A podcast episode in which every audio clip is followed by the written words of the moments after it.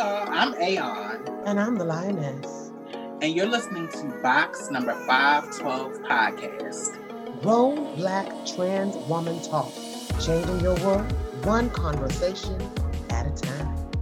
The show begins now.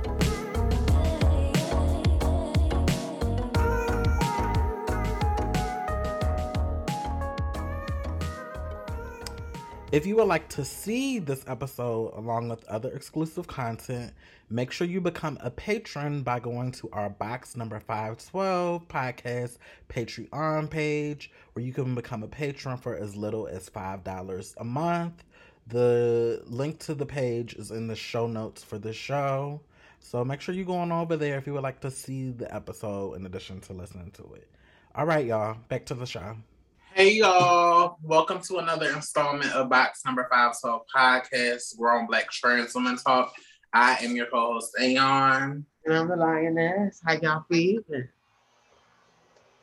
So I will I will get into updates. Um, okay. I'll go first.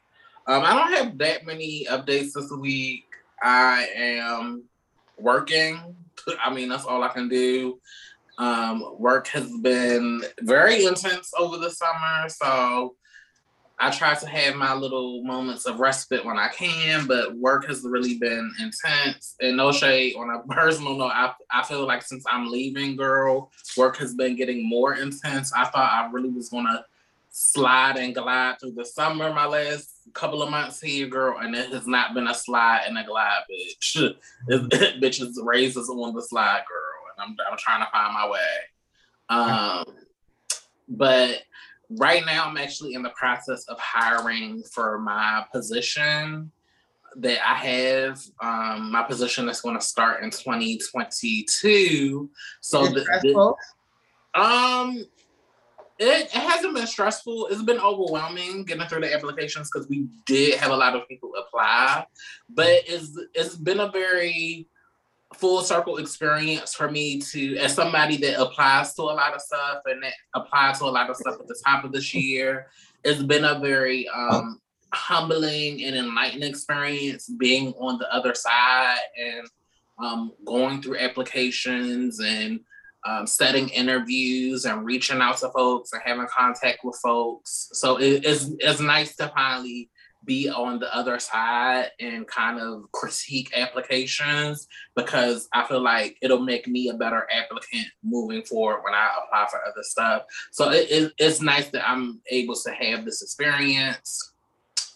Um, I want to give a shout out to ask you a quick question on that. What is it like? Uh, so as an as an interview, I mean, or as an as a application reviewer, do you what do you do you find yourself like looking for certain types of applicants? Like how are you navigating? Um, for me, so we didn't ask for that many like application materials. For me, the thing that always has the most weight is the cover letter. Like I'm looking for a cover letter that um that it, that effectively convey, conveys like a mix of talent, passion, and personality. Um, I think a lot of times for a lot of the like a lot of these like especially the public interest positions, I think people can kind of lead with with like their pedigree and like what they've done, and a lot of people like to name drop. But for me, that's not important. Like I feel like, especially for a competitive competitive fellowship, I need to have a sense of who you are without even meeting you. And, and who you are doesn't necessarily come from who you associate with it comes from you explaining like why you are passionate about the things that drive you to want to in this case want to be a lawyer want to to practice like civil rights law so i need to get a sense of who you are beyond the beyond the the obvious as to why you should even get to the interview right. so and the people that I kind of mentored and coached and that reached out to me, I feel like I made that very clear to them because you're applying for something where everybody has amazing grades, everybody has written something, everybody has gone to like a tier one Ivy League law school. What give me something besides that that's going to nudge you over the edge as to why you deserve opportunity to interview and ultimately why you deserve this position. Because uh, that's the stuff that, in my opinion, that's the things that really matter to me. If you if you've written for a judge or you're sending me an assignment that you got an A on, okay, it's very clear that you can write.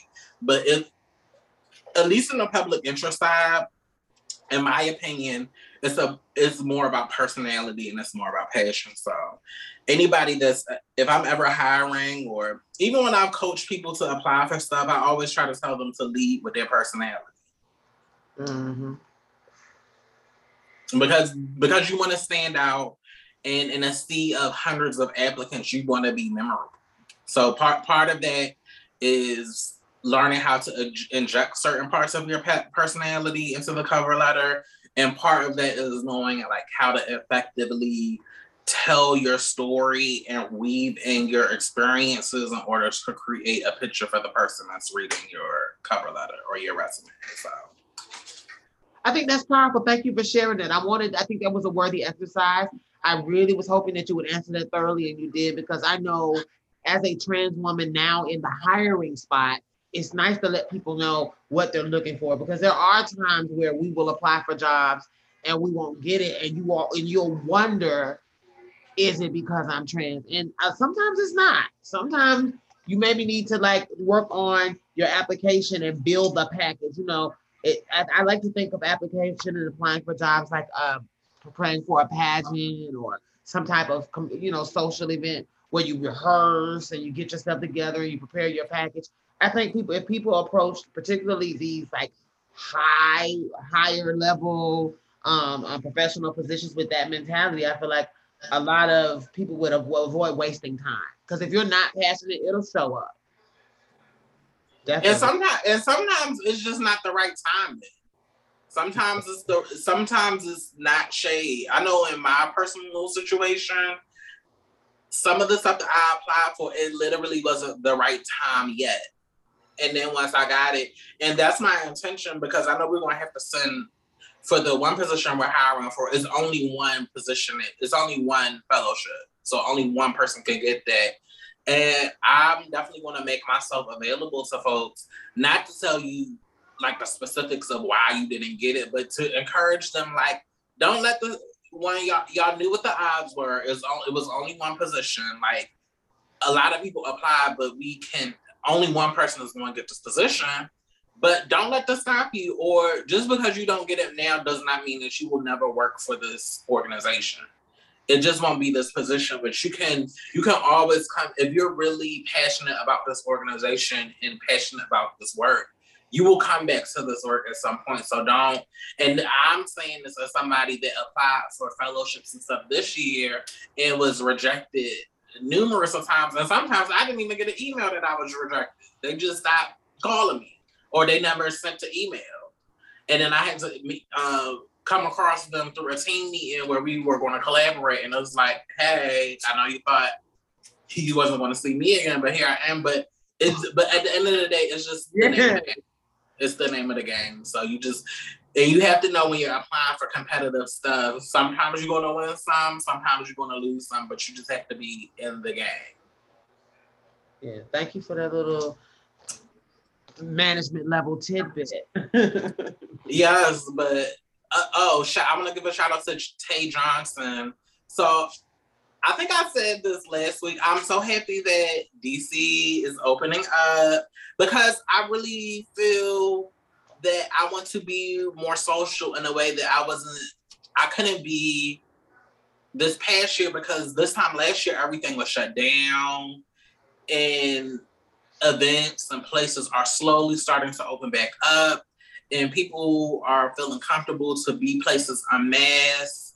I'm hoping everybody is vaccinated. I know I'm vaccinated because what the girls are saying on the news is a large majority of the people that are contracting COVID and are that are dying in these hospitals Delta variant that they're not vaccinated. So mm. I feel good that I did what I had to do earlier in this year. So in the event that I do get sick, I don't have to die. But anyway, I went. He had Tay had this event at Mr. Henry's. So they have drag shows every third Saturday, but every second Saturday, every second Saturday, they want to start. They want to start this new. They want to start this new event where they have like the male performers come and do their drag. And I, am gonna be honest, I've never really frequented the male entertainers that do like pageants and stuff like that. Mm-hmm. But I had a really good time. First, it was pushed. I just gotta give a shout out to Black women. Black women know how to come together amongst themselves to have a good time, and I love it. And I want that. I want that more for us as trans women, for us to just come together and come outside and just have a good time amongst each other. But I had a really good time at the show. All, the male entertainers were working just as hard as the the girl the girl drag queens. Like they were performing, entertain. Like they got all of my tip money. They got all of my tip money, and I met this older black gay man, and we were talking because I went by myself and he came by himself, so they placed us together and we had conversation. He ended up paying for my drinks and my food, so I had a really good time, and I would just it was uh, something nice to do on a Sunday evening, and I had a really good time. So I want to say shout out to Tay. The, again, he's having the drag queen review event this Sunday. So I think I'm gonna try to go there after I finish what I have to do on Sunday because I have some events. But I'm having a good time. I'm having a good time. I went to the movies on Friday to see Zola. That was that was the key. It was an interesting movie. Movie. I really want you and Air to see it, and then we'll probably we'll probably dedicate an episode or like a bonus episode of doing a deep dive of Zola but I really want you and Tierra to see it. But I want to see that on Friday. And I just been trying to catch up on Power. I'm almost finished with season four, about to start season five, honey. Power is some tea. Power is Power is really some tea, but I'm trying to finish Power. And I think the next show that I'm gonna start is Snowfall. I'm gonna try to start okay. Snowfall and catch up on Snowfall. It's on Hulu, but I've just been trying to balance work and balance my personal life. Dating, dating is still dating. I think I'll talk more about dating in our main topic episode because that's just a journey for me. But I'm just I'm just open to life. Sis, what are your updates? Well, well, well, well, well. So life is good. Um feeling overwhelmed. Um, there's a lot going on. Um, so I know I announced not too too long ago that I was the Grammateus Keeper of Record for Kappa Iota Sigma Sorority Incorporated. Well, for those of you who have been following my journey, I have recently been um, appointed the first Madam First Supreme Anti-Basileus, which is a sorority speak for vice president. But in this role, I am specifically and completely and totally in charge of recruitment and intake process. And that's a very exciting reality for me because as someone that went through the process, immediately I found myself saying, This is something that I want to do. This is a dream of mine. This is something that I, I would love to do because I have always wanted to um, first of all, create an environment that is a safe haven for trans women. But more importantly, I've always wanted to build something that I think could help empower trans women in their leadership. And so, in this position as First Supreme Anti-Basileus, I will be making sure that I am creating a process that is a safe space for trans women of all religions, races, ages, creeds, and colors, and all that jazz to come and be a part of the magic. Um, we have a fall 2021 line coming up. So for those of you under the sound of my voice, if you're interested in becoming a core lady of Kappa Iota Sigma Sorority Incorporated, you are more than welcome to hit me up at first anti supreme dot kiss at gmail.com. Again, that email is first, that's the number one S T A N T I supreme at dot kiss, K I S S, at gmail.com. So um, if you're interested, hit me up, send me a letter, and just letting me know that you're in, introducing yourself, letting me know that you're interested, and you know we'll go from there. But I'm very very excited. Um, being in the position has given me um, a lot of authority in a very short time, but it's something that comes with a lot of you know to whom much is given, much is required. So it comes with a lot of responsibility, and I'm managing it the best I can. Um, I don't know. I I you know it's one of those things when you finally get what you ask for, when you what you pray to God for, even down to the fellowship that I received, even down to a lot of the blessings that I've had now, you know, they come with stewardship. It comes with management. It comes with work. It comes with, and I am enjoying it. And so that's the other side of it. Though I am tired in this moment, I'm like, ooh, it's overwhelming. It feels excellent to be of service and be useful again. Um, and I find myself thriving in it, learning new skill sets. You know, this position has thrusted me into the place where I'm having to develop things, come up with systems, and hire for committees, and it's just a wonderful experience. So it's it's very good for me. Other than that, um, life is fine. My sister-in-law, she's still um, staying with us, and it's a wonderful experience. Um, and that's a good thing. And I want to put that shout out to her. I want to put that out there. You know, you can live with your husband's family, trans women, and it don't have to be bad because I have a okay relationship with my sister-in-law, and you know, um, we have the space where we don't really get in each other's way. So God is good. Um, other than that, I don't really have any other. Oh, um, this is our Founders Week. So Kappa Sigma Sorority Incorporated is having our Founders Week this week. Um, check out the Facebook page if you're interested in finding out more about that. Um, our Founders Day is this Sunday, July 18th. That is our actual Founders Day. That is the day the magic began, and we became the first Greek letter organization for trans women. And um, we are excited about it. Um, but yes, yes, I, I wanted to let you guys know that we're here we're doing good. And me as a person, I'm thriving as a result of my affiliation with this organization. And if you are interested, please hit me up. Thank you so much. And that's my update, girl. So before we get into the main show today, always got to do housekeeping. So if you're listening to this on Apple Podcasts, make sure you rate us five stars, which y'all have been doing. Also, make sure you leave a review of our podcast. It helps folks to find our podcast quicker, especially if they're looking for podcasts with black and or trans related content. Thank y'all all for showing out for us. And we're going to read. Oh, also shout out to y'all mainly La Lafayette who participated in our Wild Seed conversation let this past Saturday. We had a beautiful, wonderful conversation. If you want to watch that now, make sure you go on to over to our Patreon page, patreon.com. Shout out to Lala. Shout out to Lala. Shout out to Lala. Thank you so much for your participation and your support. I see you on all of our platforms. You are a wonderful, wonderful, wonderful fan, and we appreciate you. Uh, make sure you go on over to patreon.com slash box number five soul podcast so you can watch that in its entirety. We had a really good conversation on Wild Seed.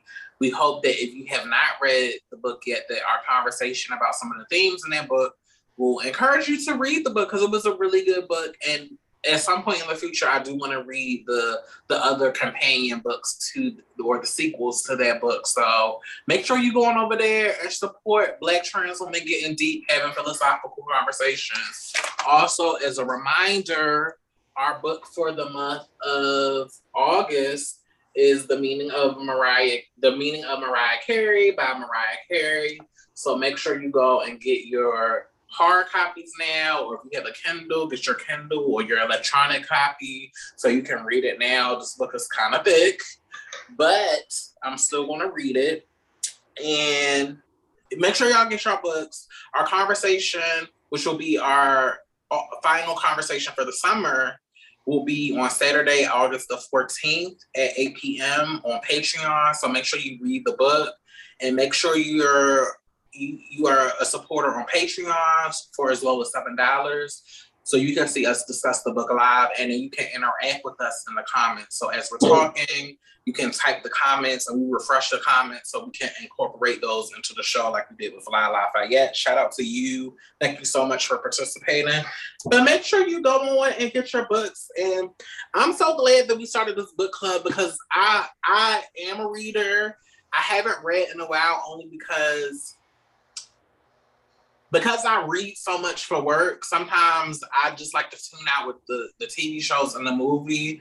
But I do I do like the feeling of reading books, escaping, and also just the feeling of turning the pages with my hand and the bookmarkers and all of that. So I actually just bought three new books that I'm planning to read through the remain, remainder part of the summer. I don't know if I'll make them a part of the book club, but they're books that I've just been interested in personally. But I'm trying to get back into my reading bag so I can yeah. I can ex- further explore more worlds and just create a create like a a broader world view or world outlook. So make sure y'all get get y'all Mariah Carey book so y'all we can have more people join a part of the conversation. I used to be a voracious, everyday, kind of on my free time reader. I have since become um, a lot more of a, a, a, a, sporadic reader. Now I will get a now if I get a bug up my ass to read a book something I'm interested in, I'm on it. Um, I have certain series that if another book comes out, I'm on it. There's a couple of series. The last book in the series came out two years ago. I have the other six, seven books that I've read. I'm waiting for the next one to come out, but the author's getting old, so they're taking their time. I'm not gonna out the author, but yeah, I'm one of those people that is a reader. I have always been. I won an award for reading as a child, and I feel like reading is not a dying art form in the sense that a lot of us are reading all the time, but pleasure reading, the art of non, the art, excuse me, the art of fiction writing, and the art of nonfiction writing, but from the voice of an autobiography or from an author that's actually putting pen to paper and not just an internet article is amazing. And for me, I I picked Wild Seed in particular because I like it to escape through my literature. Um, you know, some people like I have a, a really, really good friend of mine that reads all the time, but all of the books are self-help books. And that's great, wonderful, effective, it's killing two birds with one stone. But I can't read uh, textbooks all the time. Now, if the book, the subject matter is interesting, that's fine. Um, right now, if you want to know what I'm reading, it's right here. You know, I'm a sorority vice president. So Robert's Rules of Order is my best friend at the moment. This is my current hardback. I wanted the hardback. They have a lot of online and virtual versions and, you know, uh, uh, some cheat sheets and stuff. But it was important to me that I buy the the actual Robert's Rules of Order, and I am learning. I am learning a lot um, because ultimately I want to be able to use this in other capacities. You know, I told y'all my vision and passion that one day I want to be the first. Well, not the first. It ain't got to be the first. Fuck first. I want to be a United Nations World Trans Ambassador. I'm to speak the position. I don't even know if it exists yet. But if it does, I want to be the next one. If it, if it, if, if I'm going to be the first, and I'm going to be the first, but that's my vision. And I'm learning how to conduct meetings on a large scale, learning how meetings are conducted using parliamentary procedure so that if I ever do have a career in politics or some type of um, some type of um, political um, or should I say, not political, what's the word for people that um, you call them? Um, what do you call the people that um, have the that work with the embassies? Diplomat. I wanted to. I want a career in diplomacy. I didn't mean. I just. I forgot. I know the word, y'all. But uh, you know, diplomacy. I want a career in diplomacy in some capacity. So I'm learning. I do try to do that on occasion, but you know, you're right, Brianna. There is something to be said for the hard copy, the paper book. And I do that now with Bevy Smith. When I, I was going to do the paper of the hardback, and then I discovered that she said she was narrating her own book. So I was like, oh well much. I love Bevy Smith's voice, her whole everything about her, darling.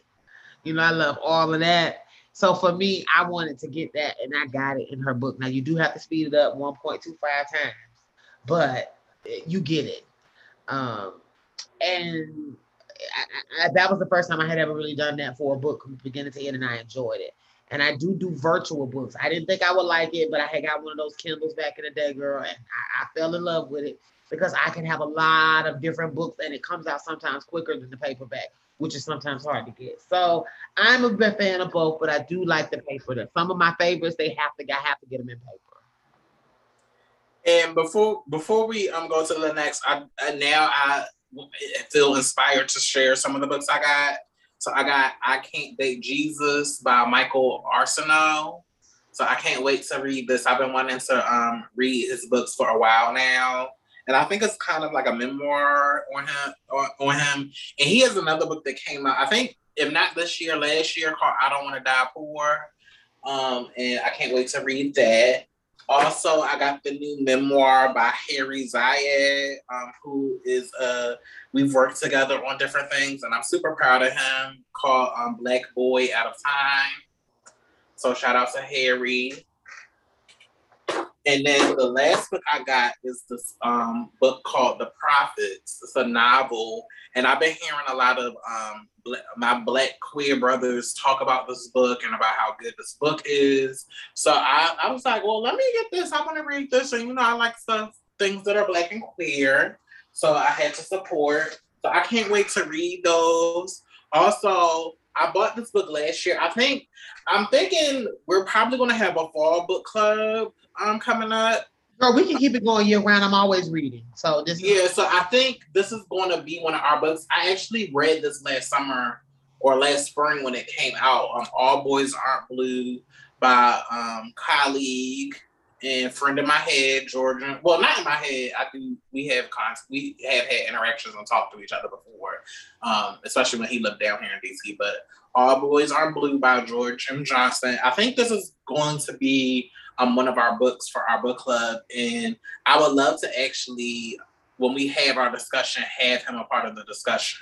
So um, we're gonna put we're gonna put positivity into the air, but I don't think he was he is busy because he has another book coming out like in September, and also this book is being adapted into a TV show. So I think he's been working on that. But he's somebody that I have access to that he would be able to give me a. It's not like oh I have to wish that I can get in contact with him. I can literally message him on Facebook. Yeah, um, you know we have we have to pass threads, but well, this we'll is have really to add it to our fall reading list. Right. But this is yeah, I'm debating if I'm gonna read it again or if I'm going to get the audio book where he's narrating where where excuse me, where they're narrating the book. Excuse me. Um, so yeah. I got some doozies I want to add to our fall reading list, girl. Cause you know I'm gonna be the girl that's always bringing us into African African American sci-fi. So, bitch, I got another book, and I'm gonna introduce you to one of my other my favorite. Now, my favorite book, one of my favorite books is Wild Seed. One of my favorite authors is Tana Tananarive Due, and I can't wait to share her with you guys in our fall book series. Yes, but shout out to all of those black and queer authors.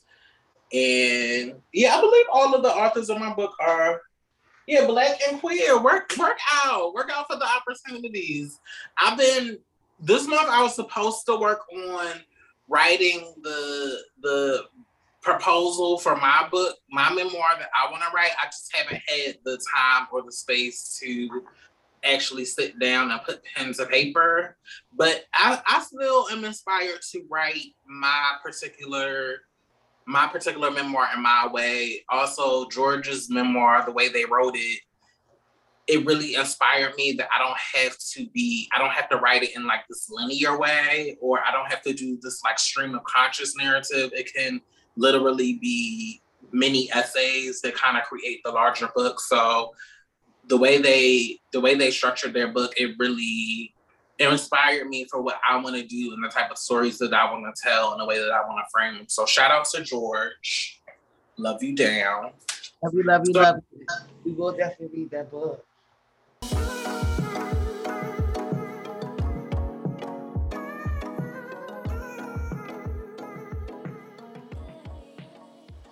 Um, so before we get into our main show for today, we definitely have to reflect, release, and relate, and look at some of your comments from our previous episodes. So, going into the Patreon streets, we gotta get we gotta give another shout out again to La Lafayette. La said for our episode that came out last, or our episodes that came out last week. But if you saw on Patreon, it was one episode. And the only reason I split them up is because I couldn't put like the whole thing up on our hosting website, so that's why I had to split them up. Last said, now y'all reading my comment on the episode. I got my whole life today. On the spy topic, I agree with both Aeon and the Lioness.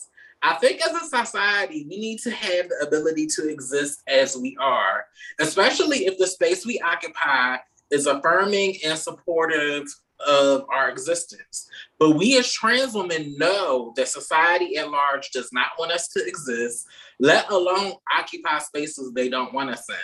Someone always has to be the first, but this isn't the one for me. But I live for that woman's ability to express her freedom. I also want to mention that as a Black trans woman who doesn't necessarily have passive privilege, the worry is that if physical violence were to occur in any situation, the odds are very unlikely to be in my favor, whether I defend myself or run. We have to ensure our safety while we fight to secure our freedom. Love the long episode, made part of my workday fly. Thank you, Live, for sharing and always sharing on Patreon. That's what the platform is there is for. You get us there unedited, no commercial breaks. You get the raw thing. Sis, your thoughts? Oh my gosh. So, you know, I already sent her love because, or them love, or that person love, because I really, really, really, really, really am appreciative of um the support that we get from our fans. It means a lot to me when people not only listen to something that you're that you're interested in, but they follow on your journey.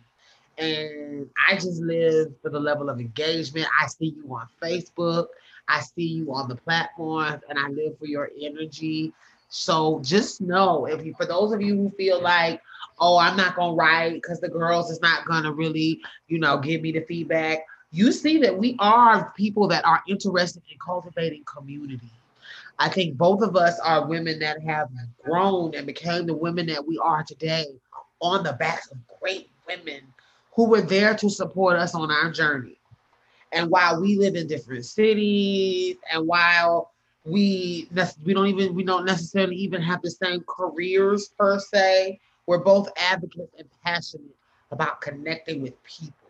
And if nothing else, the idea that I connected with one person means the world to me. And I know Brianna feels the same way. So shout out to you. And for everyone else that's listening, please engage. We love it. We appreciate it. We need it. It is how we as content creators thrive and make sure that we're putting out quality content. You know, it, it is not lost on us that we have your attention and we hope to keep it. So please give us feedback and definitely engage so we can keep up the good work. Thank you so much. Thank you, Lai. Also dipping into the Instagram streets. And I think what I'm going to do now, instead of getting y'all to write letters to our email, which a small percent of y'all did, I think I'm gonna just write the topic as a post on Instagram and get y'all to respond because the the the girls, the boys, and the non-binary folks had a lot to say in the Instagram streets. So I posted should non op slash pre-op trans women show their show their completely new bodies in a woman's spa per our conversation on the last episode. Right. And I'm not gonna read all of the comments, but I'm gonna go through some that kind of stuck out to me. So who do I want to read first? Uh, let me start off with Kaneen Mafa, somebody that has always supported us. Shout out to Kaneen. Hey, go ahead, go ahead. Love. In the future, people will have to be more specific.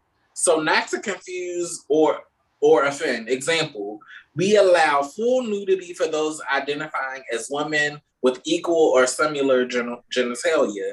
If they are clear in the beginning and specific, I don't see an issue with refusing.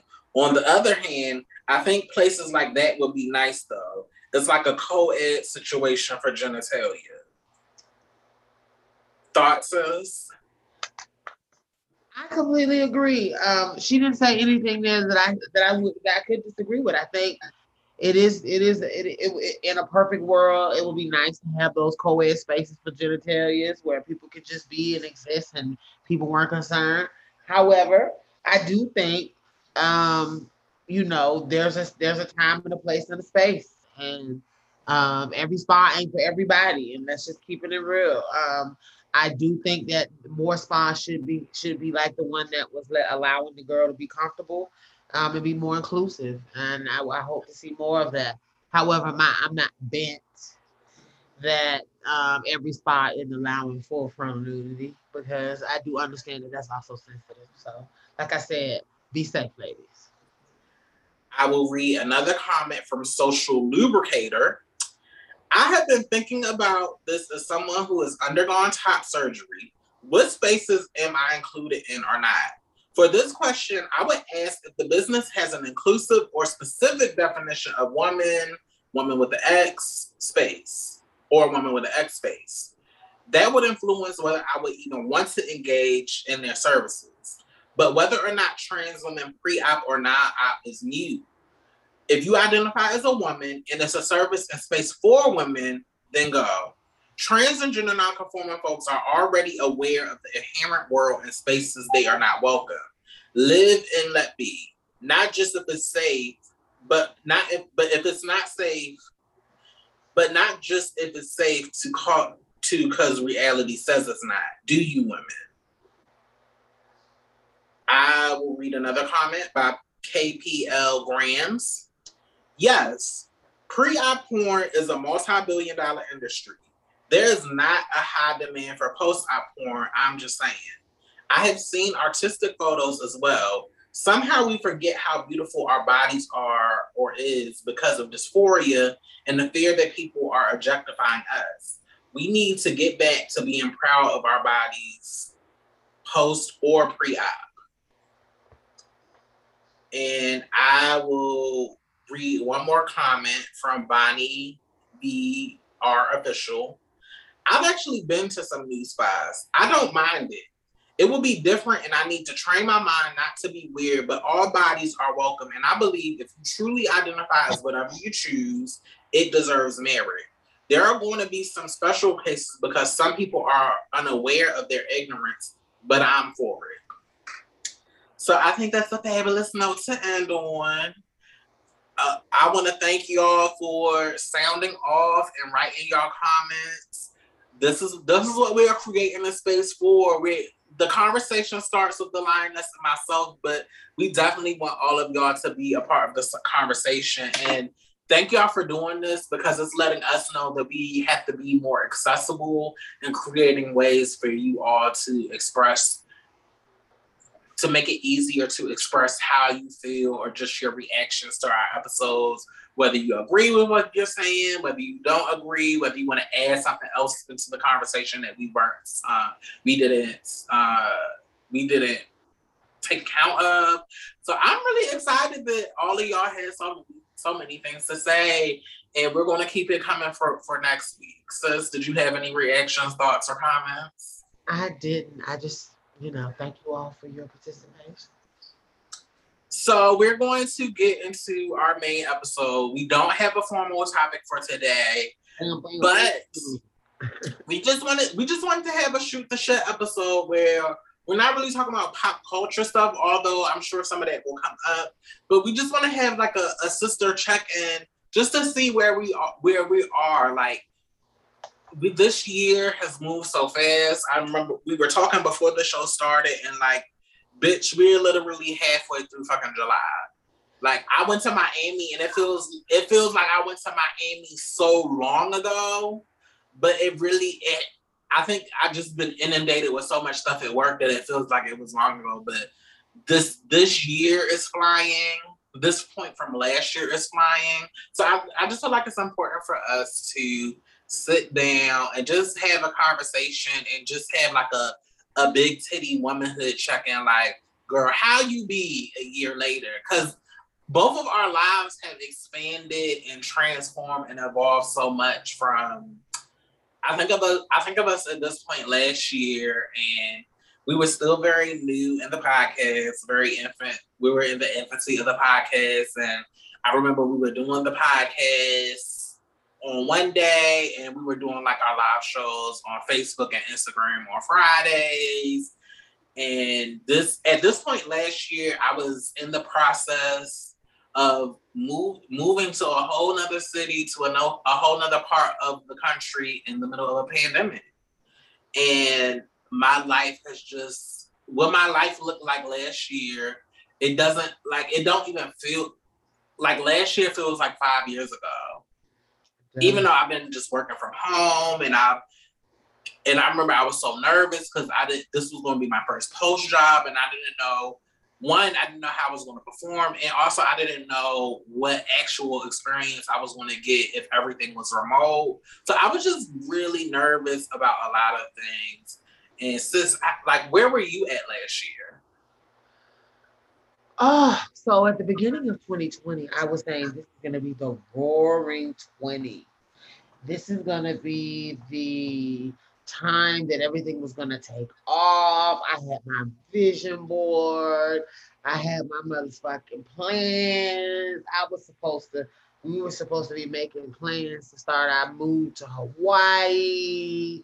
Like it was gonna be like a year of just grinding it out.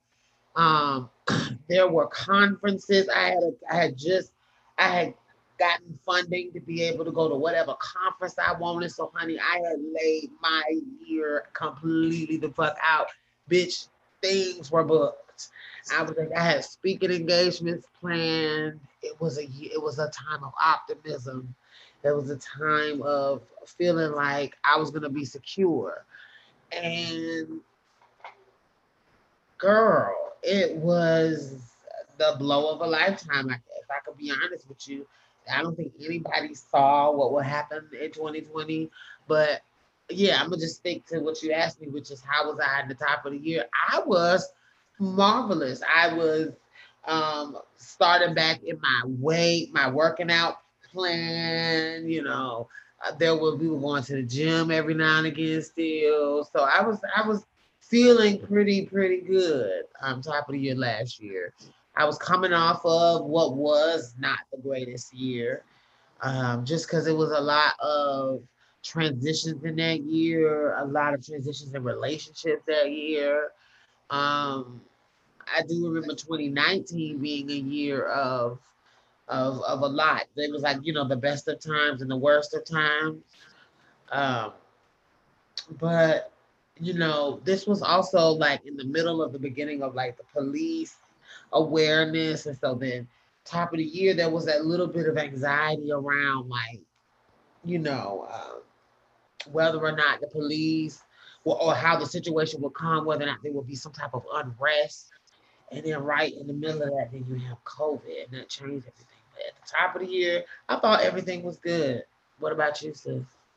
No, I was saying more about like where were you at like in July, like July of last year, like when we were when we were like in the the middle of the show. Oh, and, like, oh, July is the year yeah, from now. Yeah, yeah, yeah. Oh, bitch, whatever.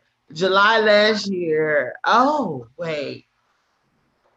Well, bitch, do you remember, girl? Because it, it, it, yes, I do. So July last year, um, it was COVID still. We were still kind of in that bound up mode. But I do remember had going on a trip, I believe it was, to see my mother-in-law or it was something that I did. Anyway. Did you go to Houston? That was that was um Juneteenth. So that was so I, that was Juneteenth. But I, okay. we, did, we did a trip to Florida not long after Juneteenth, like around in July. Okay. We got this a nice apartment. I mean, uh, uh, not apartment. What's Airbnb? Airbnb by this lake, and the lake had alligators. I remember, and I remember kind of we were just was this no this was before we had our like miscommunication. Did we have a miscommunication last year? was it the year before? That was in August. Right, but this was before. This was pre miscommunication. So I thought we were in a great place. and all was well. I remember kind of being really, really scared about like going down there and traveling. I remember when we got our, um, this is before we got our new car. Oh, we got our new car around this time last year. So shout out to the new car. Woo, woo, woo, woo. Um, the new um, SUV. Um, that's when we upgraded from a car to SUV, and we just sold our car recently, the um, Chrysler 300. Praise the Lord. Uh huh. So that's a little coin. You know, that's always nice to have a little coin. And then, um, but yeah, yeah, yeah, yeah, yeah, girl. That's where we were. That's where I was. What about you?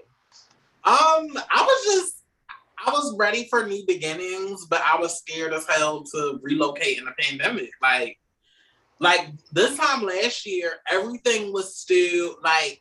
I remember even when I was walking around my neighborhood, I lived in a neighborhood up from Boys Town, which is like the LGBTQ neighborhood. And I think they've since renamed Boys Town to something more inclusive. But I remember walking through there and the the the high and high noon sun is out. All the businesses are closed. Like all of the little gay bars up and down the street are closed. All of the businesses are closed because people we really couldn't congregate with we couldn't congregate with each other at that time. And I think if I remember correctly, in the city of Chicago, the it was still the order in place where it was still like an order in place where we couldn't be outside. So I remember shit was like a ghost town. I just remember I had all of this anxiety about moving because I couldn't really go up in the apartments and everything was all virtual. So there were only virtual tours or showing the apartment. So I couldn't, I was scared that I was going to end up buying something that I was going to hate after the fact. And then trying to just the logistics of moving. I remember trying to move last summer and even if you paid for your U-Haul truck ahead of time, I remember I had a one size U-Haul truck.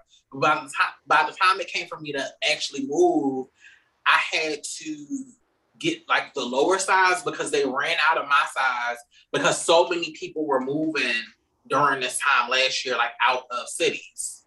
So many people, like I remember every day there was like a moving truck on my block because people were moving out of Chicago. I believe people were moving out of New York because so many people had lost their jobs or they were furloughed.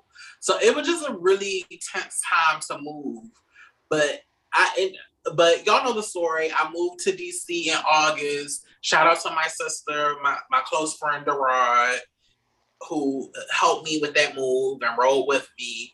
Everything ended up working out with the end, but it was it was it's a it's amazing. It's amazing like how slow that time was, but how also how fast everything has changed since then. And I don't feel like we're 100% back to normal, but it is nice to be able to go outside and to see businesses open and to see people in crowds again because Miss Thing, it, it was a different, it was like ghost towns last year. And we were literally stuck in the house. And it's been nice to actually travel and not feel scared. Now, what I will say is when I was, because I remember I had to catch a plane to DC and then leave just to get my keys from my apartment and see everything.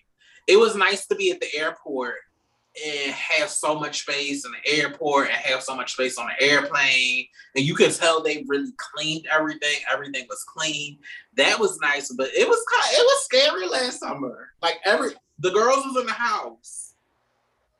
The girls were in the house, but just as a person, I just feel like I'm glad we went through the pandemic. I'm glad that I, I was just having this conversation with one of my friends when I was in Miami. I needed that pandemic because I needed to go even deeper to work on those aspects of myself that I kind of avoided and just like sit in my pain and sit in my discomfort because I feel like I'm such a freer person after the pandemic. And I, I, I feel like I trust in myself more. I feel like I believe in myself more. I feel like I've developed a habit or technique for valuing myself more in a way that I haven't really haven't in my adult life. And also I'm open, I'm I know how to be a recluse and be a hermit and be in my own world, but I'm also open to people. I'm open to people in my own way. I'm open to people. I'm open to going outside. I'm open to like I appreciate being able to be social with people in a way I don't think I appreciated it before, and why it's important for that. So when when I think about this time last year and now, I'm just I'm just very I thank God. I think I thank God for my relationship with my mom. I I, I think I'm so thankful of how I'm learning to reprioritize relationships with women. Um, because I feel like for so long chasing men, I feel like I had sisters and mm-hmm. friends in my relationship with my mom, but I really didn't prioritize and value them. Uh, when when we talk about like making investments and something that all that always is a return for you, my relationships with women especially my mom and my aunties and the trans women and even cis women in my life, they are just so they're just so dependable and they're just so consistent and it's always a return. And I just I, I just want to make sure I'm practicing a habit where I'm just reprioritizing my relationships with women in a different way because it like my tribal women is so important to me. And it, I feel like it makes me a better person. And it took like going through the pandemic and just like realizing my patterns and my habits uh, that I that I needed to change some things and I needed to and to value the time that I had with people. I think my relationship with my mom and the stuff that we went through last year, I really appreciate the time that I had with her, whether we're in person, whether it's me calling and checking up on her. Matter of fact, I need to call and check up on her again. But you know, just trying to create habits where I'm investing into people that are um, consistent to me and also being honest about the ways that um, men in my life haven't been consistent and haven't been reliable and holding, well, not the gay men in my life because they're always reliable, but the, the, the straight or straight adjacent men that I've dated or been intimate with that haven't been consistent and holding them accountable that if you want to be in my life, I need consistency I need reliability. And if you can't do that or be those things, then I have categories and places for you, but I'm not investing all like I'm not I'm not blowing off this plan I made with my sister or my mom because you want to come over and fuck. Like I just like I moving forward, my time and the time that I spend with people that I love, that's too precious for me. That's too valuable for me for me to blow it off to um, lay up with you at your convenience. And I, have done that for so long. And I, I don't want to do that no more. Sis, did you want to comment on the conversation? I did. I did. I did. You brought up a few good points. I can relate to, um, I can relate to being the kind of, um, I'm sorry, something came up on my screen. There we go. There you go. I can relate to being the kind of woman that at one point prioritized men in a way that was unhealthy. And this is coming from someone that is married.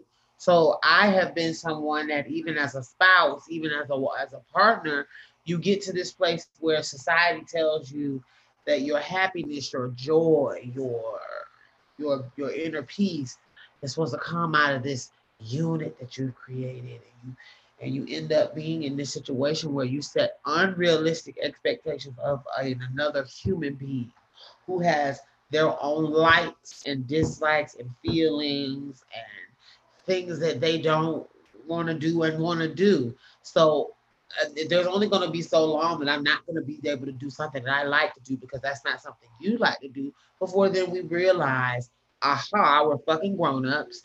We need to have our own thing. And I know that there are a lot of relationships out there, and the media will tell you, and you see on TV and the media and on the um, movies, this codependent style of relationship where we were never part and we never had an argument and we never that is not healthy that is not real. In real life it is important for both partners to have their own friends.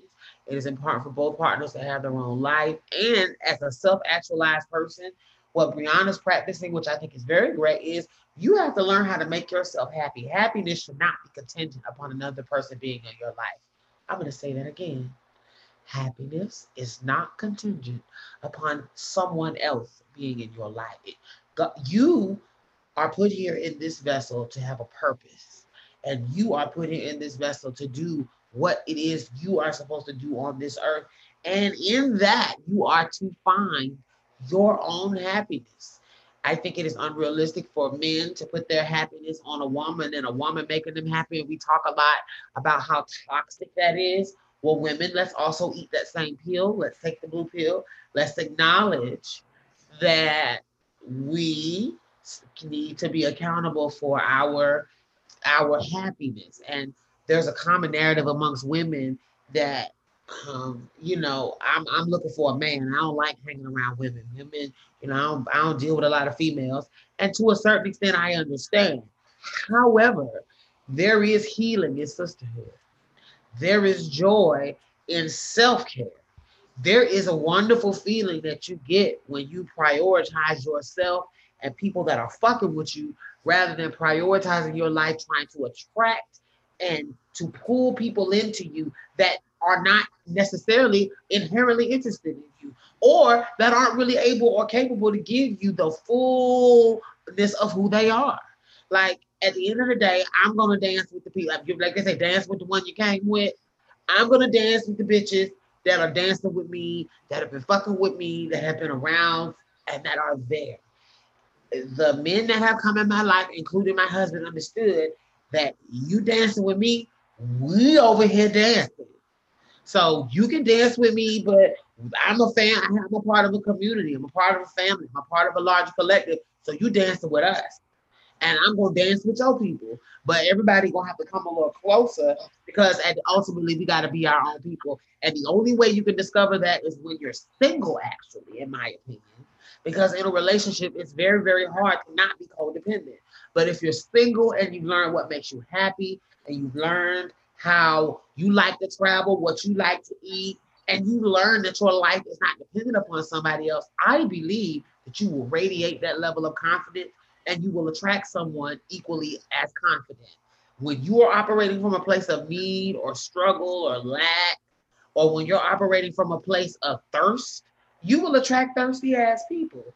And I love that in your walk, Brianna, you're demonstrating with your actions that you are seeking to find your own ways of making yourself happy. Because ultimately, you only got one life. And there are people that live their entire life and don't partner. Does that mean that their life was worthless? Does that mean that they, they found no joy? Does that mean that they were to be miserable and pining? No. It means that it didn't happen, whatever, but yet it's still you rise. And I love that even in your career, you're focused on yourself, you're focused on what's best for you, and you're ultimately focused on what you know will be the greatest investment, which is fucking with your people. And that's dope. Now, speaking of dating and speaking of men, because you know, I, have been out here, like I said, I'm open. It's just so, so many of these men are just it's a like at this point it's a key. So let, let me give y'all a little story. I haven't given y'all a dating story since I talked about the trans man that I was um, considering dating, and y'all. Go ahead y'all and talk. How- I'm listening. I'm gonna put. I'm, I'm, I'm, I'm, turning off the camera for a second because I'm gonna get me some wine for this one, bitch. But go ahead and keep talking. So y'all know, y'all know I'm out here. It's, this hot girl summer.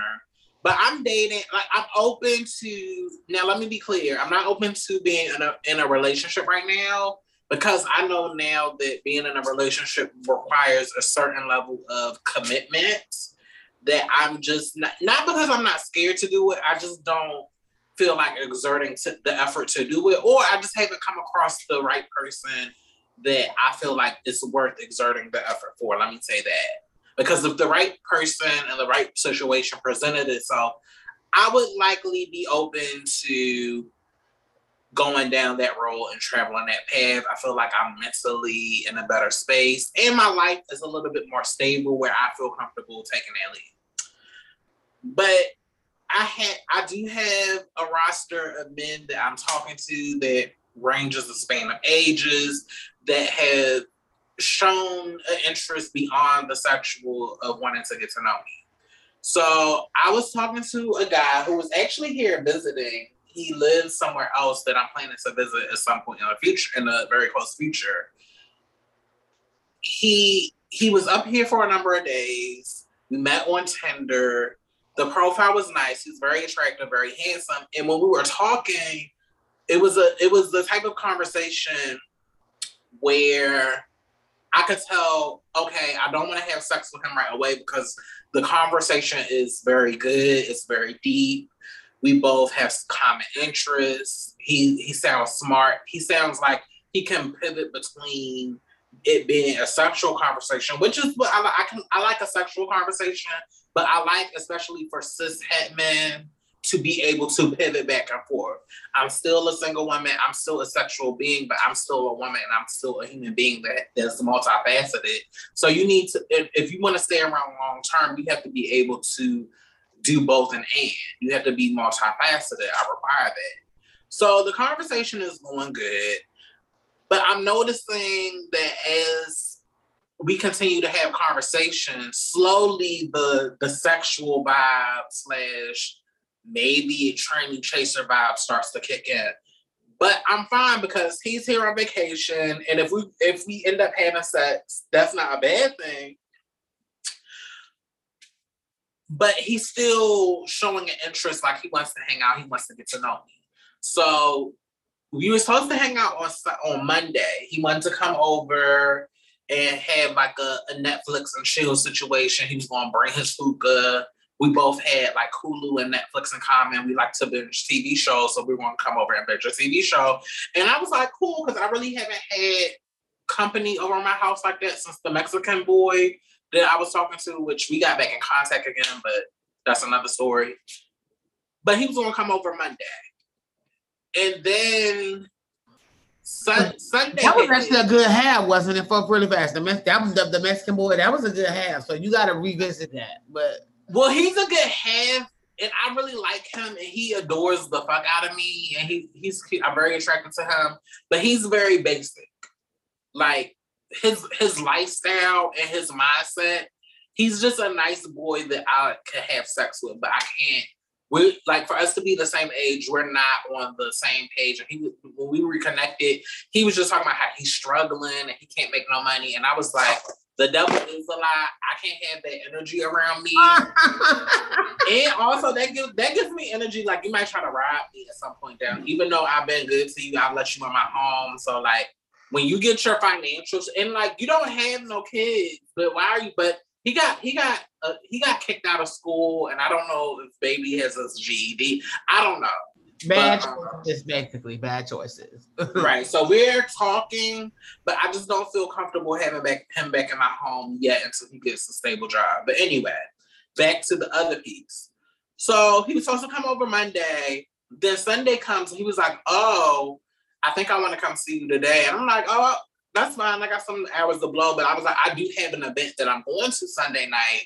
So it has to be it has to be between this particular time range. So he was like, fine. So the time comes where he's supposed to come. I text him, "Oh, I can't come. I'm cooking for my family that I came here to visit. Can I come later?" And I, I said, "Well, I'll be getting prepared to go somewhere." I was like, "We can hang out after I'm finished." And he had a rental car, and he was like, "Oh, cool. I have a rental car. I can come see you." So I was like, "Cool. I'll give you the address." So the place that I'm going to, mind you, he's coming to visit in DC. The place that I'm going to, the the the show is in DC, and he has a car. So I give him the the address, and instantly he says, "Oh no, that's too far." What?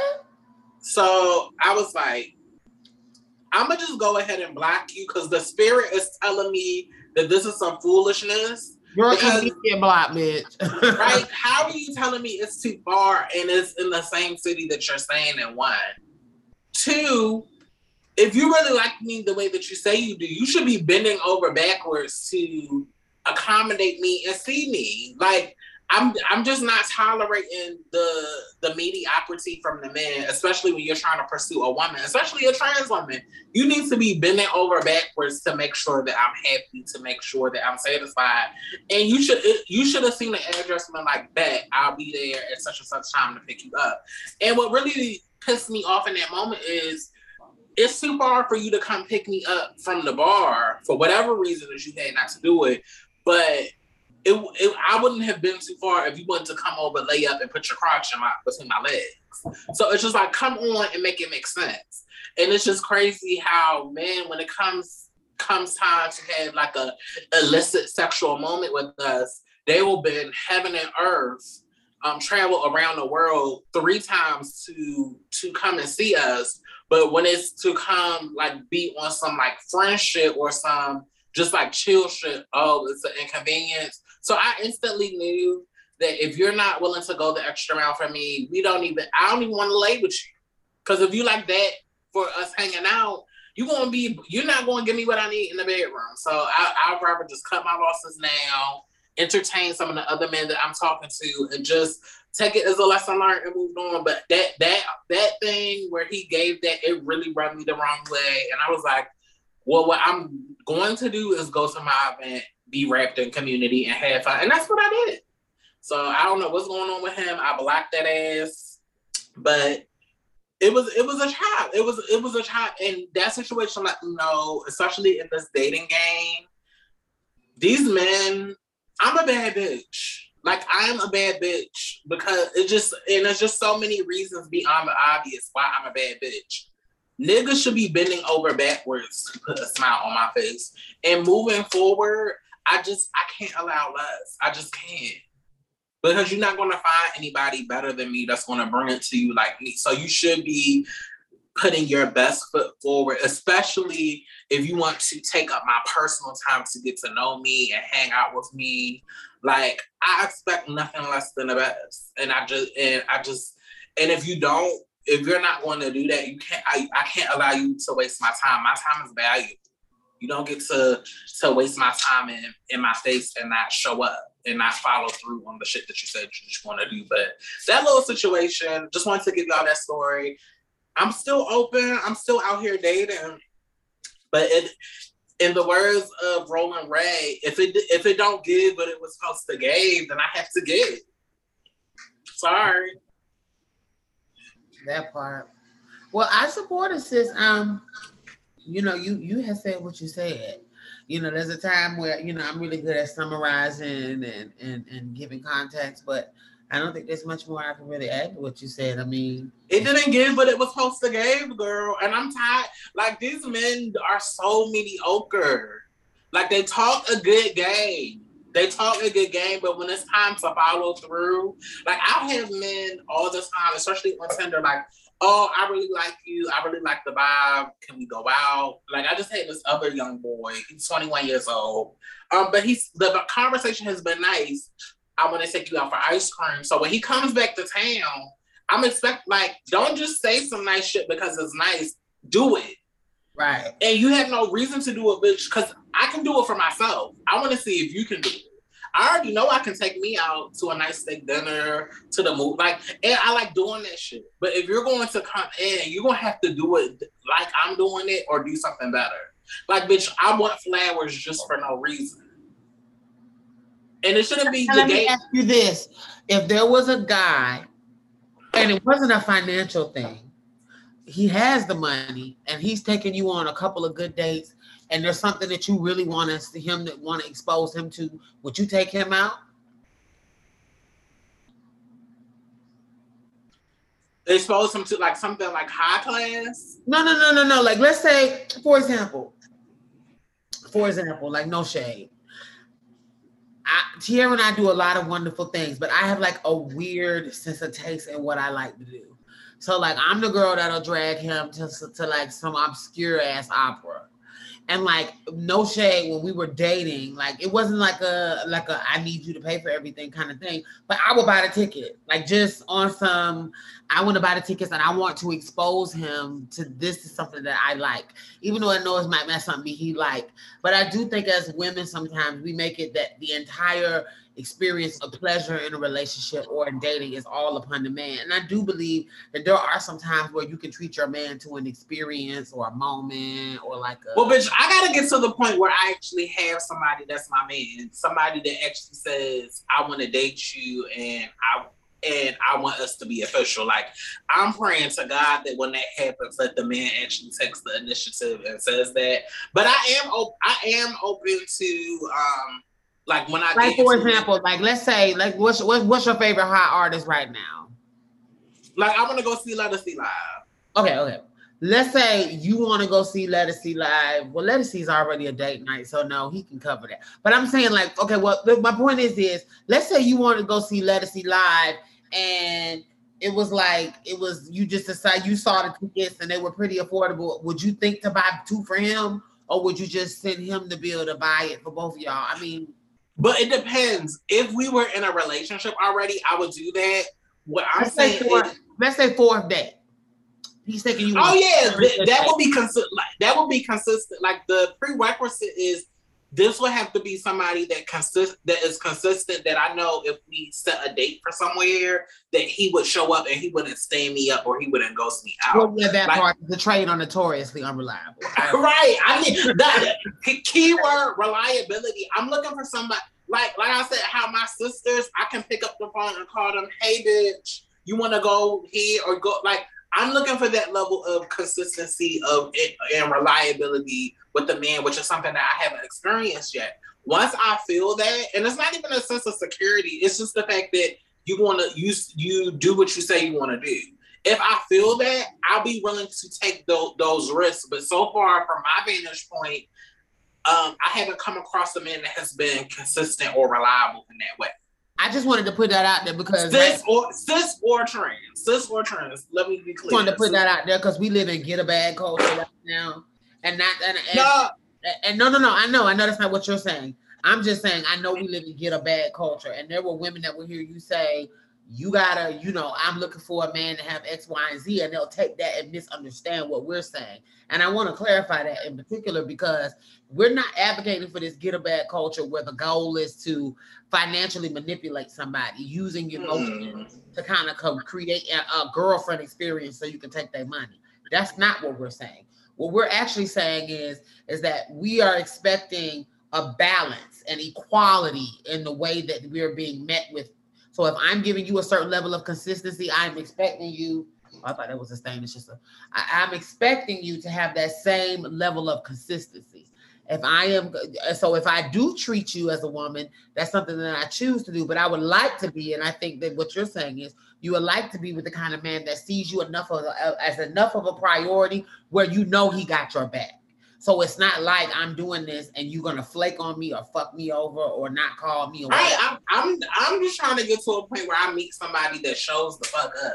Like, bitch, I, I'm trying to get to like the Starbucks date where we where I get my chai latte and we but like it's just like you I'm only I'm only getting That's another thing. I have girlfriends, these young girls now, they listen to City Girls, they listen to Meg, they listen to these girls that are operating at a very high level. And I have girlfriends that will literally be like, I will never go on a coffee date with a nigga. Hell no, nah, that's cheap. That cheap ass nigga. No, girl. And I'm like, girl, no, no, no, no, because no, no, no shade if you're an upper echelon bitch, you can afford that yourself, girl, and you don't have to deal with no wet ass nigga. And you have to. There's an expectation of you fucking them at the end of the. Shout out to the grown ass women because it's grown black trans.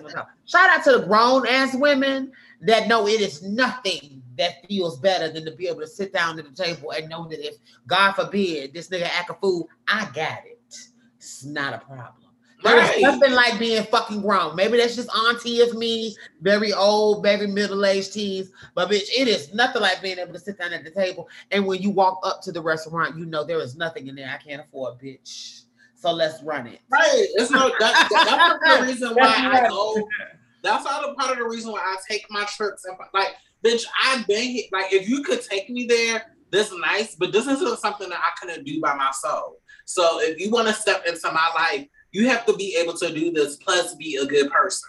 Yeah. But I, bitch, I can wind it up down yes. myself, girl. Can we go to the Starbucks, have, have a conversation, and be engaged in conversation where we're talking for And for you young trans women, that might mean that and, and, no shade i love that as, a, as just a protective mechanism. I was very careful and i think that's important to also share too. It was a good strategy of survival for me that i would on purpose. Now if a man was willing to do just take me out and, I, and he had the kind of money you can tell the ones that got the kind of money because they're not tripping by money I would not have a problem. But if it was a guy that I met and I wasn't quite sure what he was gonna give, like you meet the you meet the trait that's on the bubble. Like you met him in a way that may not have been the most upstanding, but you feel like he could be, you know, like a upstanding ass nigga, but that you just kind of caught on a hookup. So you trying to go on a date with him. I was that girl, like taking hookups and trying to convert it to dates, but I was nervous.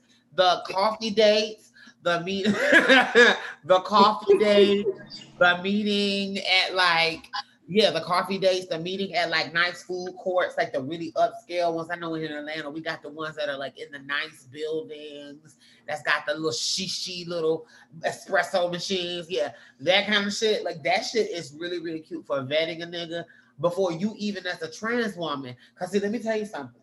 There is nothing worse than going to a nice place with a nigga that that he that ain't used to going to a trans woman with a, to a nice place. So now we're in a nice place, but you're making it fucking weird. okay, bitch. So I'm not even happy because well, we should have never came here if you're not comfortable bringing trans women to this place because this is crazy. Like I've been to that date where it's like he's amazed, lean across the table. You know, I don't think nobody can tell. Check, please. Like I'm ready to go. I'm ready to go. So I do want to put into the space. Just because a nigga got money, also don't mean he gonna be that nigga that's gonna hold you down. So these little coffee dates, these little light dates, it's a good way to vet your trade, particularly the ones you meet online, because it's low stakes. I'm out. Bitch, I can walk out on a latte and feel cunt, bitch. Right. I can take my latte with me, bitch. Because it's no, no, no, no. When I say walk out, walk out on that bill, bitch. I'm out. he already paid for this little Starbucks coffee, and I got my coffee, and I can go back to class. At least that's how it used to be when I was in college. I'd be like, all right, talk to you later, and I'm walking back to class with a coffee. Bitch, you stay with a Starbucks. I do, don't I? yeah. yeah. but like I said, I'm still open, but I'm not looking for a like a serious, like against all odds relationship at this point. But I I am open to dating and to befriending, but for for the fellas out there, and not just for myself, but for all trans women or women, period, we need consistency and we need reliability. I want to know that if I propose a date or if you propose a date, that your ass is actually going to follow up and you're not going to stand me up and you're not going to waste my time. So yeah, I, again, I'm still optimistic. I still believe that my person is out there for me. But the the now I'm learning that I, again, I'm learning to trust myself. And when something feels foolish or don't feel right in my spirits, I, I give myself permission to disengage because I just honestly feel that somebody that really cares about me or considers my feelings or respects me, they're not gonna play with my time like that. Mm-hmm. Please, please don't play with me. So I guess, I guess before we get up out of here, girl, did you see that video of that white girl in the uh, in the Victoria's Secret acting crazy? I've seen a couple. So girl, the white girl that starts crying on the ground. Yeah, and like fakes, like she goes to hit the black lady. Yeah. And then eventually collapses on the ground like she passed out. Uh huh. I saw it. Girl, I saw that shit yesterday. That shit, I had to take a minute after seeing that. I was just like, here we go once again. And it wasn't even just the video or that the, the the white lady was, as she was saying, get the hell away from me. She's chasing the black woman around the store, and the black woman is trying to remain calm. It's the fact that none of the stores came to help her. No, bitch, get into that. That's the part that fucked with my pussy, bitch. That really kicked me. In it's the fact that the bitch, customers the fact that everybody just stood there and did the blank stare, bitch. Or the one, the one like white lady was like, "Why don't you leave her alone and stop recording her?" And then the fact that security came in and couldn't do. They said they couldn't do nothing. The fact that the police came in and said they don't see a problem they they saw the video, but they weren't going to arrest her. The fact that she went to the police um, station to file a report and they didn't do anything. It's just like, man. Just you know that America is designed, the, the system is designed to protect a certain person. And that woman's aggressive, aggressive, what, what they would call ghetto threatening behavior if she was black was just allowed to happen. That woman got harassed. And like you said, the idea that all these supposed layers of protection failed. That's why when they tell black people, trust the system. We are trying, we are trying to do something to, we're trying to create levels of protection to help you. Make sure you hear that we in that statement. Hear the we in we're trying to help you because that lets you know that the way that they're structuring it is designed so that we have the authority to decide whether or not you are protected. And that's exactly an example. The idea that white woman could be white woman and go crazy and nothing could happen to her. I work retail. See, I'm triggered. I work retail. And I hate Christmas to this day. I loathe the holiday season because I see the ugliness of humanity. I have seen people literally become like destructive human beings. I've seen people revert to childlike behavior because of sales or what they perceive as a discount or because they just are stressed out because they feel like they have to do whatever for this commercialized ass holiday. And at the end of the day, they are making people's lives miserable. And as someone that has spent a large part of her 20s working retail part time and full time, I will tell you that I hate the holidays. I hate the music. I, I mean, don't get me wrong. I am starting as an adult to be able to appreciate the mirth of the holidays because I see, I like seeing you know, the children get gifts and be so happy to show them to me. I like seeing family members kind of get excited about it. But to be honest, I still see a lot of money being exchanged hands and a lot of bitches working over overtime with rude ass customers. I see the behind the scenes and the gifts and all that. But anyway, I have dealt with those type of women, and the and it is interesting these are the type of women that will come in a retail store and bring an item that is not from the store, that we do not even fucking fucking carry, bitch. This is a branded store in the mall. Bitch, this is for Charlotte Russe. We don't carry Russell athletic shorts. You didn't buy them here, Seth. You didn't fucking buy them here. But do you know what? That's the same lady that will act a fool, call corporate, call corporate in such a way that within an hour, someone's calling your store and your job is now in danger. And this bitch walks back in with a smirk on her face with the Russell shorts that we don't sell. And your manager asks her, How much did you pay for them? And we give her whatever the fuck comes out her mouth because she's a white woman. That is the reality of being in America. There is a different level of, way, of the way the rules apply.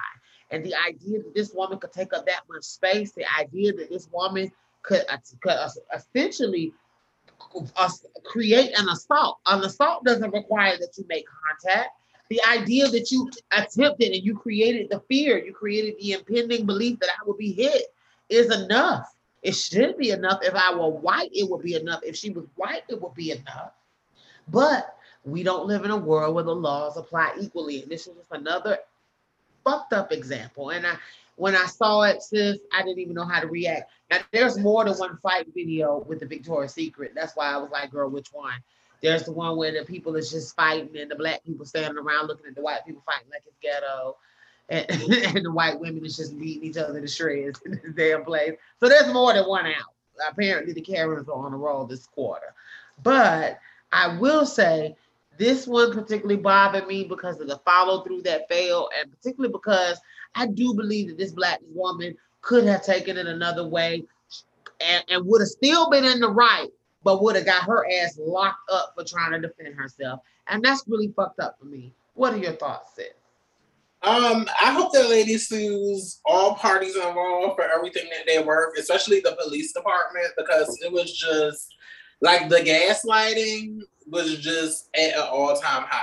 And it's just like this is why we always say protect black women specifically. And this is why we say that police don't keep black women safe. Because when we are clearly the victims and we tell the tell police and these systems our story. And now not even a recording works. Not even a recording works. No. So they say record no. the recording did nothing. No.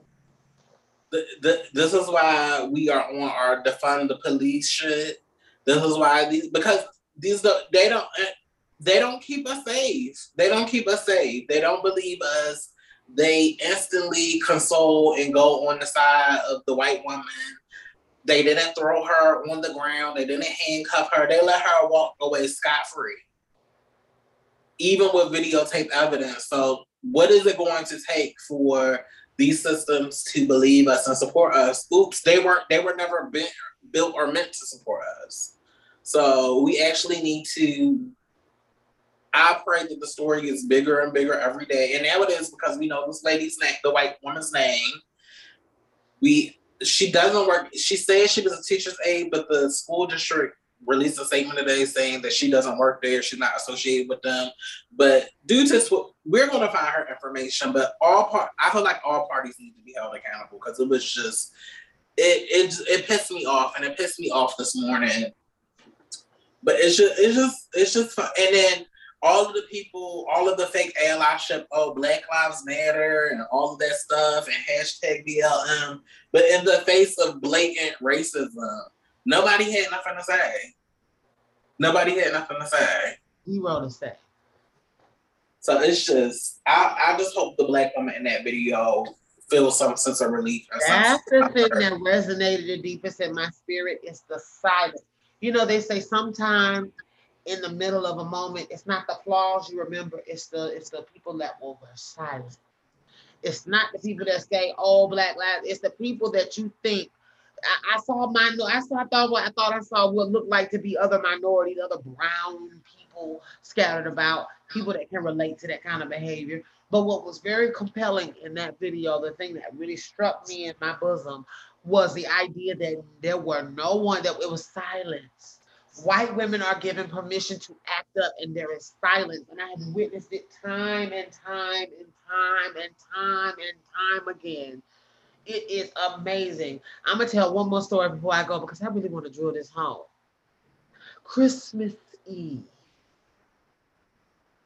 It is late. This is one of those Christmas holiday seasons where they extend them all hours. So Christmas Eve, I'm not now the store, the mall closes at 11. I'm not getting out here to buy one. I catch MARTA, the train. So I'm only gonna be able to get halfway and I'm gonna have to catch a taxi. This is pre. I'm about to say pre. Is this pre Uber and Lyft? Pre Uber, pre Lyft. I'm gonna have to pay a forty dollar taxi to get home from a job that's paying me a little more, a little under eleven dollars an hour. Okay, and I'm a manager. Well, I'm the I'm the front end manager. But the point is, is I ain't getting really paid this kind of money kind of bullshit. This woman comes in. It is 30 minutes before close on what is the longest day after one of the longest holiday seasons ever. And she comes, and the store is a wreck And that has to be set before we can go home.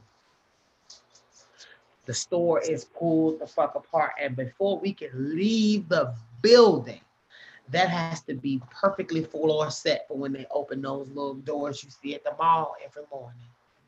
So that means I may not leave out of here till one. And if that's the case, I gotta depend on one of my co-workers to give me a ride home. Cause now I'm fucked completely for the MARTA. I'm waiting, and this bitch comes to the red. Comes, I'm, I'm, I'm at this point where we're running down trying to close the fitting rooms. This lady comes up to the store, fitting rooms with at least 20 items. I mean, a pile of items. And she and she comes up to me with these pile of items and she goes, I want to try these on. I said, Well, ma'am, I believe that at the time it was like six items. I believe it was like six. I want to just round number six. I want to say six. It may have been less than that, but it was, I think it was around six items or less that you could bring in at a time. So I'm I'm like, ma'am, it's gotta be six items. If you can do it at a time. She goes, What do you mean it's gotta be six items? I got I'm gonna I have money. I'm gonna buy all of the items. So then she goes, she looks me in the face, she goes, only six items. So you don't want my money? And I said, ma'am, it's not about the money, it's the policy.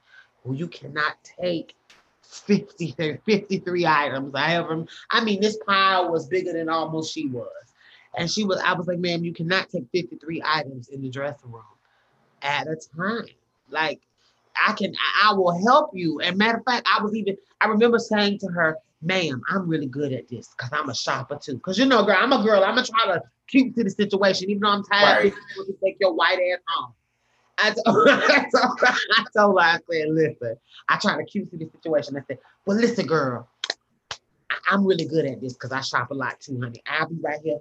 I'll throw them across. So you all you gotta do, take it when you take when you take it off, toss it across the counter, hand me the thing, boom, boom, boom, boom. I'll do it for you as we go. Cause we're running low. We're, we're it was a very long day, but she's kind of nearing the end. I'm gonna give her this little attention because at the end of the day, if this bitch do spend a lot of money, that'll run my numbers up real good.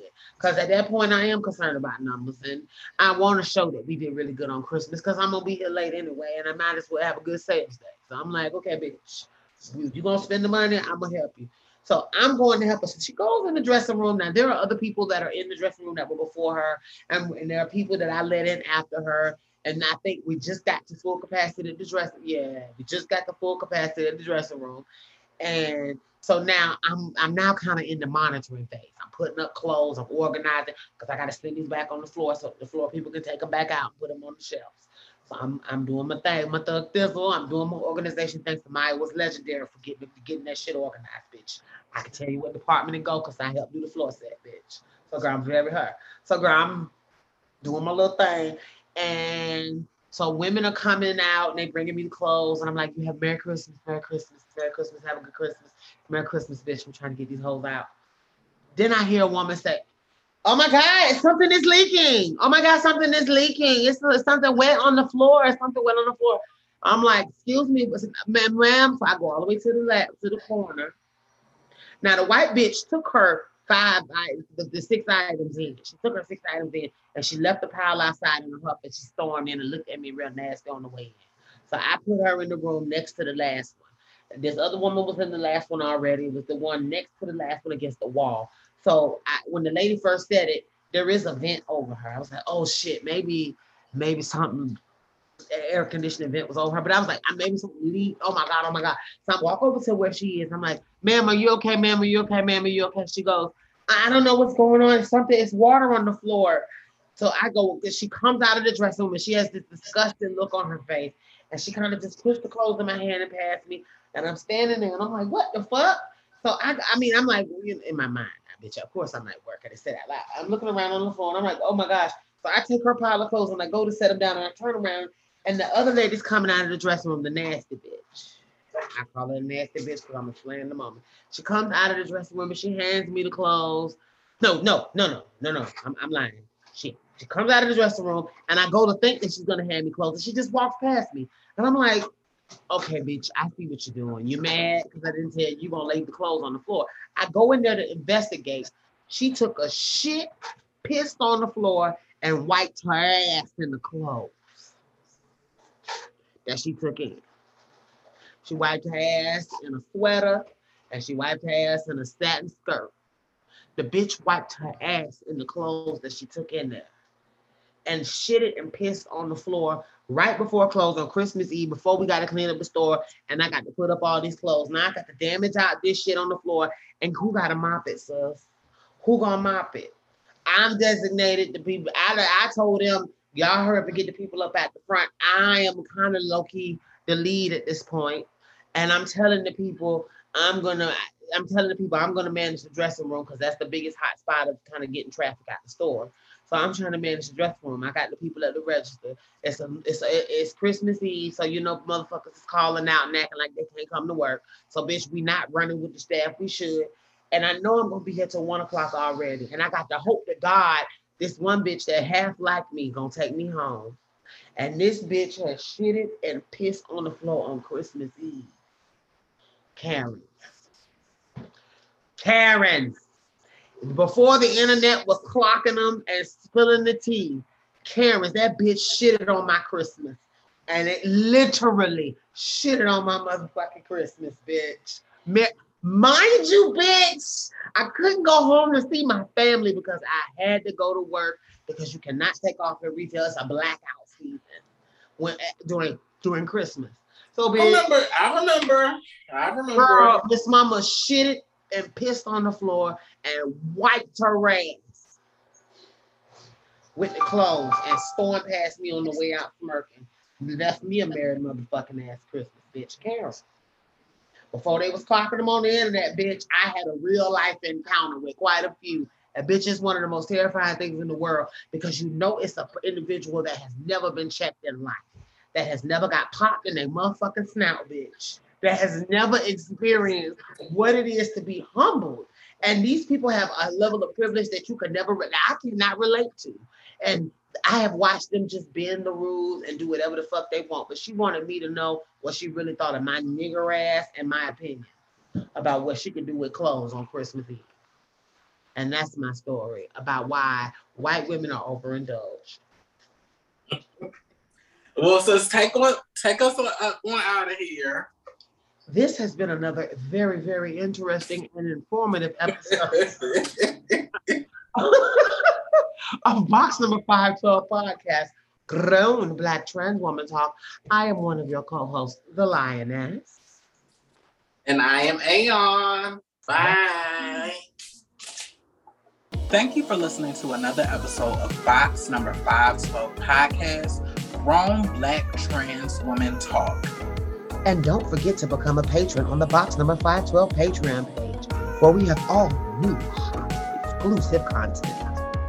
And also, don't forget to follow us on our social media, on our Instagram, Twitter, and Facebook pages. And also, become a subscriber on our YouTube page. Until next time, bye. bye.